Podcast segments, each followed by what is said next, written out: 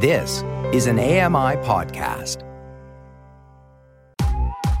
I'm Kelly McDonald. I'm Ramya Amuthan, and this is Kelly and Ramya.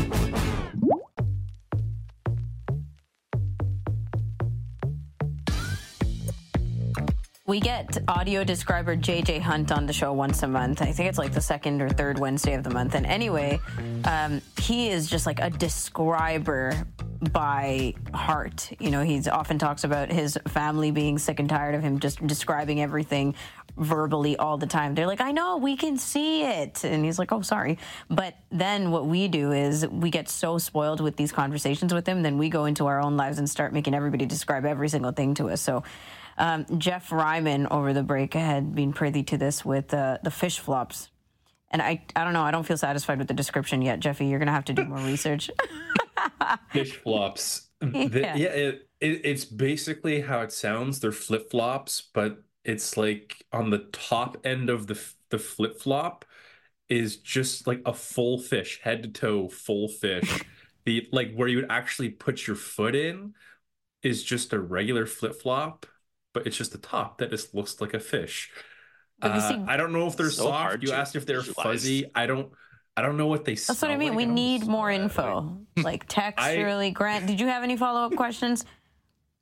It's it's just really hard to visualize. I'm trying to picture what the shape would be, and I can't. I just can't picture it in my mind. Yeah. Yeah, f- I know it. It is rather jarring to think about, like walking on a fish. Or fish on Um, you while you're walking? I I will say I had to do a double take the first time I saw it. I I thought like th- they were legitimate fish. Um. So yeah, it's really hard to describe. Yeah. Um. Like I said, on the top end, um, basically it's a full fish where you'd slide your foot in is uh just regular flip flops. Flip-flops. So it's like But half we, fish. we have to know if flip-flop. it's comfortable. That's a big part of it. I'll ask my buddy at hockey on Thank Tuesday. you. He will, he will Thank let me you. know. it's uh yeah, it takes a village to describe these fish flops. yeah. So, okay, Jeffy, we're here for Cut for Time. Grant Hardy, myself, and Jeff Ryman. Uh, and we basically want to recap some of these conversations that stuck with us from the week. And all, apparently, all of us are paying attention to Wednesday's show. So, Jeffy, you get us started. Yeah, Wednesday's show is fantastic. Um, but I want to stick with uh, Corinne Van Duzen's segment. She stopped by with her biweekly entertainment chat. And here she is talking about a cool feature the band Kiss is showcasing at their last concert. So they're going to perform their last show, the end of the road tour at Madison Square Garden in New York on Saturday. And then during the encore, they're going to introduce avatars of the current lineup performing t- uh, God Gave Rock and Roll to You Too. So they're going to introduce the new, uh, you know, ideation of Kiss as not the actual people, but avatars in their place. I feel like I have um, maybe some controversial thoughts about this, guys. I feel like I also need a little bit more detail as to what this will turn into, aside from just having avatars potentially playing a concert. Um, but I don't think I'm a fan. Uh, you know, a, a part of me thinks, um, you know, they've been around for, you know, 40, probably close to 50 years now, at least Kiss. Um, and, you know, all good things have to come to an end. It's, I think it's part of a legacy thing. Um, you know, seeing something come to an end is part of like the mystique, sort of like the legacy factor of this. And they, if they just keep going on for, you know, forever, um, I don't know. I feel like it sort of loses a, a little bit of that, uh, you know, special fairy dust, if if you will. So I don't know if if, if I'm a huge fan of that. And then also on top of that, I don't know if I'd want to go see one of these concerts. Um, you know, a, a part of going to a, a live concert is hearing something that you typically don't on the album or how it's played on the radio. For example, if one of the guitarists or if Gene Simmons on bass is suddenly going into a solo, it's I I hope it's something different than you hear on, you know, the radio or on the album. I think, you know, hearing those imperfections or those special moments or whatever it may be, is sort of the beauty of going to a concert. And if these are just going to be avatars up there playing stuff straight from the album, I don't really buy it. I can easily just go on YouTube and watch, you know, a million concerts that these guys have done for the last 50 years. So um, maybe I'm just being really pessimistic and potentially negative about this, but I just don't think I buy this quite yet. Grant, Rum, do you guys have any thoughts on this at all? Go first. Yeah. I, you know, Jeff, I wish that I could make things interesting and say, "Oh, I have a different opinion. I think the opposite way." But I I absolutely agree with you. I'm not a fan of this at all. I think that especially for me, you know, going to a concert just for the sake of going to a concert like oftentimes the acoustics inside you know a venue like they're not as good as you know listening to your your album on your nice speakers whatever so the reason we go to concerts is for that humanity that that the imperfection that maybe they'll try something different that you can say like whoa this was an amazing moment at the, concert. The interacting with you know the fans just interacting with the audience just really some authenticity and i don't feel that paying for the experience to go and see an avatar you know doing its thing and doing it exactly the same way that it's already been done without every any new creative elements yeah that just doesn't do it for me. And i i part of what i was thinking is i admire actually the music industry for finding new ways to kind of earn some revenue make some rummy some some money. Uh ramya but i just i personally am not sure i really buy this. Curious about your thoughts. Pointed out um both of you have pointed out things that have not come up on our conversation on Wednesday and even Tuesday morning on Now with Dave Brown when this came up on the roundtable. And I really appreciate the points that you're making, especially Grant about what a live concert means, right? And, you know, going into the pandemic and through the pandemic when it was really, really rough with all the social isolating and um, never having a concert in sight, it, like people who love these kind of gatherings, gathering around music, going to see choirs, going to the theater, we were so, so deprived. Uh, I remember the first concert I went to, I was so excited, and it wasn't even a big one. It was um, Jazmine Sullivan at uh, History here in Toronto, and it was a reasonably small venue. It was a standing concert, just a couple hours but I was so excited going in and I was so overwhelmed by how the energy made me feel to be there present with a bunch of people listening to somebody sing live, perform live, actual musicians and just that eh, you know energy around us that when I went home I was exhausted because it felt like for years we didn't have that. And that just can't be replicated with some like something like this. Um, especially if we're thinking of how exactly something like this is going to come out. Is it just we go to a theater and we check out a show? Are we actually going to a concert venue? Is it going to really try to replicate that for us?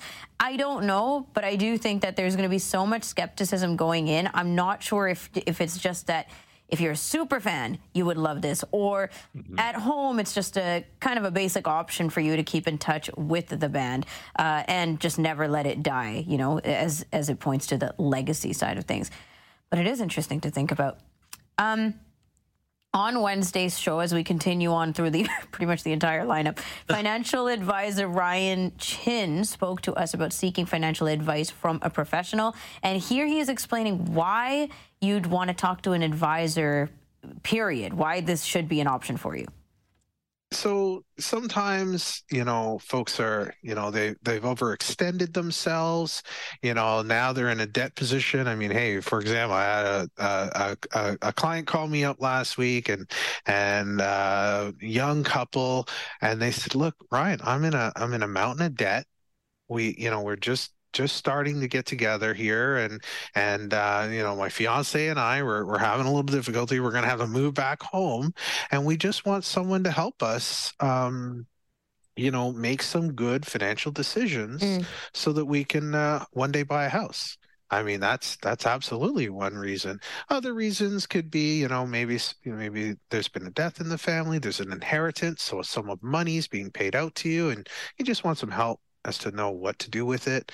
I mean, could be you maybe you just got laid off, maybe you just got a new job. I mean, there it really is very personal as to why you would want to seek financial advice all the above or none of the above. I mean, we all come from very, very um, different set of experiences when it comes to money, uh, how it was talked about in your household, how your parents individually or together handled money, how it was talked about with you, whether or not it was brought up in school, whether or not you actually cared. Um, you know, he at one point kind of hinted on that, like, abundance mindset or scarcity mindset. Maybe it's the the lifestyle and the neighborhoods and the circumstances that way. Um, maybe generationally, you know, a certain kind of priorities have been passed down to you because of experiences that your parents or caregivers or a generation before that had. I think that there's just so much that comes with the bag and baggages of money conversations. And for me, I mean, I don't I don't think I came up with a, a, great idea of money, whether it be handling or saving or spending, uh, and even just conversations around money were so weird. I, I don't know, just not normalized. So when I first started talking to a financial advisor, which is quite recent, uh, like two years ago or so, I thought that this felt like a clean start. You know, a lot of the biases that I had around debt or debt repayment or, you know, is it too late? Is it never too late? All these things, just reassurance in general. And I think that that kind of thing, talking to a professional and having someone who can be on your side and who obviously knows more than I do is very, very helpful. Um, I don't think that this is something that a lot of us turn to, even now, regardless of age or experience or any of that other stuff I mentioned. But we should be. And I don't think it's the same to go to something on the internet or go to your uh, bank. I think it's very different to build a relationship with someone around money and that someone not necessarily being our parents. Jeff? Yeah. Yeah, this is I feel like the more I listen to Ryan's segments, the more I feel like I should go seek some financial advice. He pointed out some really good reasons, you know, whether you have a job, you you just lost your job. In my instance, you know, I we just had a kid. Um right. and Aaron's on mat leave and that brings in a whole new um, you know, a, a, whole new angle to the finances in our family. So I'll be honest, I've never sought financial advice from from anybody really, aside from just family um, and, and people that are are close to me. But now every segment, I'm telling you, it, it sort of makes me think twice as to you know what is there a better way of doing things and maybe a non-biased way of doing things. Grant, not sure yeah. if you want to comment on this or move to yours. Go ahead. Yeah, exactly. It's really frustrating to feel like you you and the banks, the systems are not in a fair equal position because you're not in a position where you can draw up a contract your your bank is the one that does that and you're not in the position where you could just say like yo, you know what? I'll I'm gonna lend you five thousand dollars. You can pay it back in you know five years with some interest. Like I'm just not in that kind of position where I could do that. The bank is, and you know what? If it doesn't work out, oh whatever. You know we got uh, a lot of other fish to fry. We got plenty of money still. You know, but as as an individual, I feel that I'm not in that equal position. And plus, there's the whole concept of like financial literacy. Like, it's one thing just to be smart with your money, and you know what, mm-hmm. I'm going to try and not rack up some credit card debt, uh, but also uh, the idea about what do we do with our money like what are the best investments is uh, is it best to do rrsp rdsp kind of uh, know, even them out a little bit? Is my bank paying me a fair interest rate? There's there's so much to think about, and especially uh, as someone who knows that we may be a little bit more vulnerable in the workforce in the business world than some other people, and how do we align our savings in such a way that it's not going to be a risk. So this is something that I've wanted to do for a long time uh, to go and see a financial advisor. Uh, Ramya, I think you're you mentioned you're the the only one who uh, maybe has done that and it's led you to question some of your biases. So have you felt that that's been helpful, like r- really beneficial at, at, at the end of the day that you Definitely. feel like you have some direction?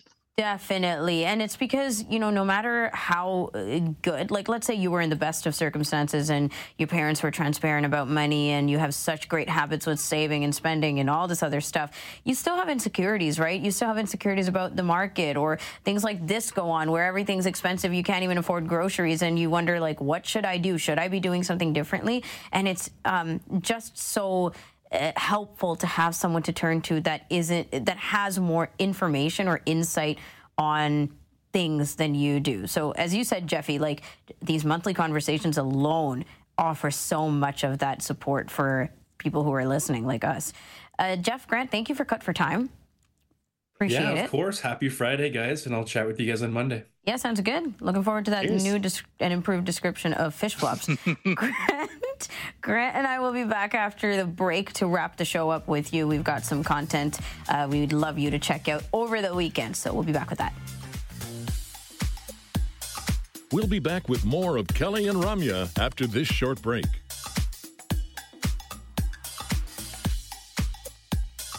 Hello, I'm Sean Priest. Join me monthly for Sean of the Shed, where I introduce you to all the technology that can be so useful to us as blind or partially sighted people. Find Sean of the Shed wherever you find all your podcasts.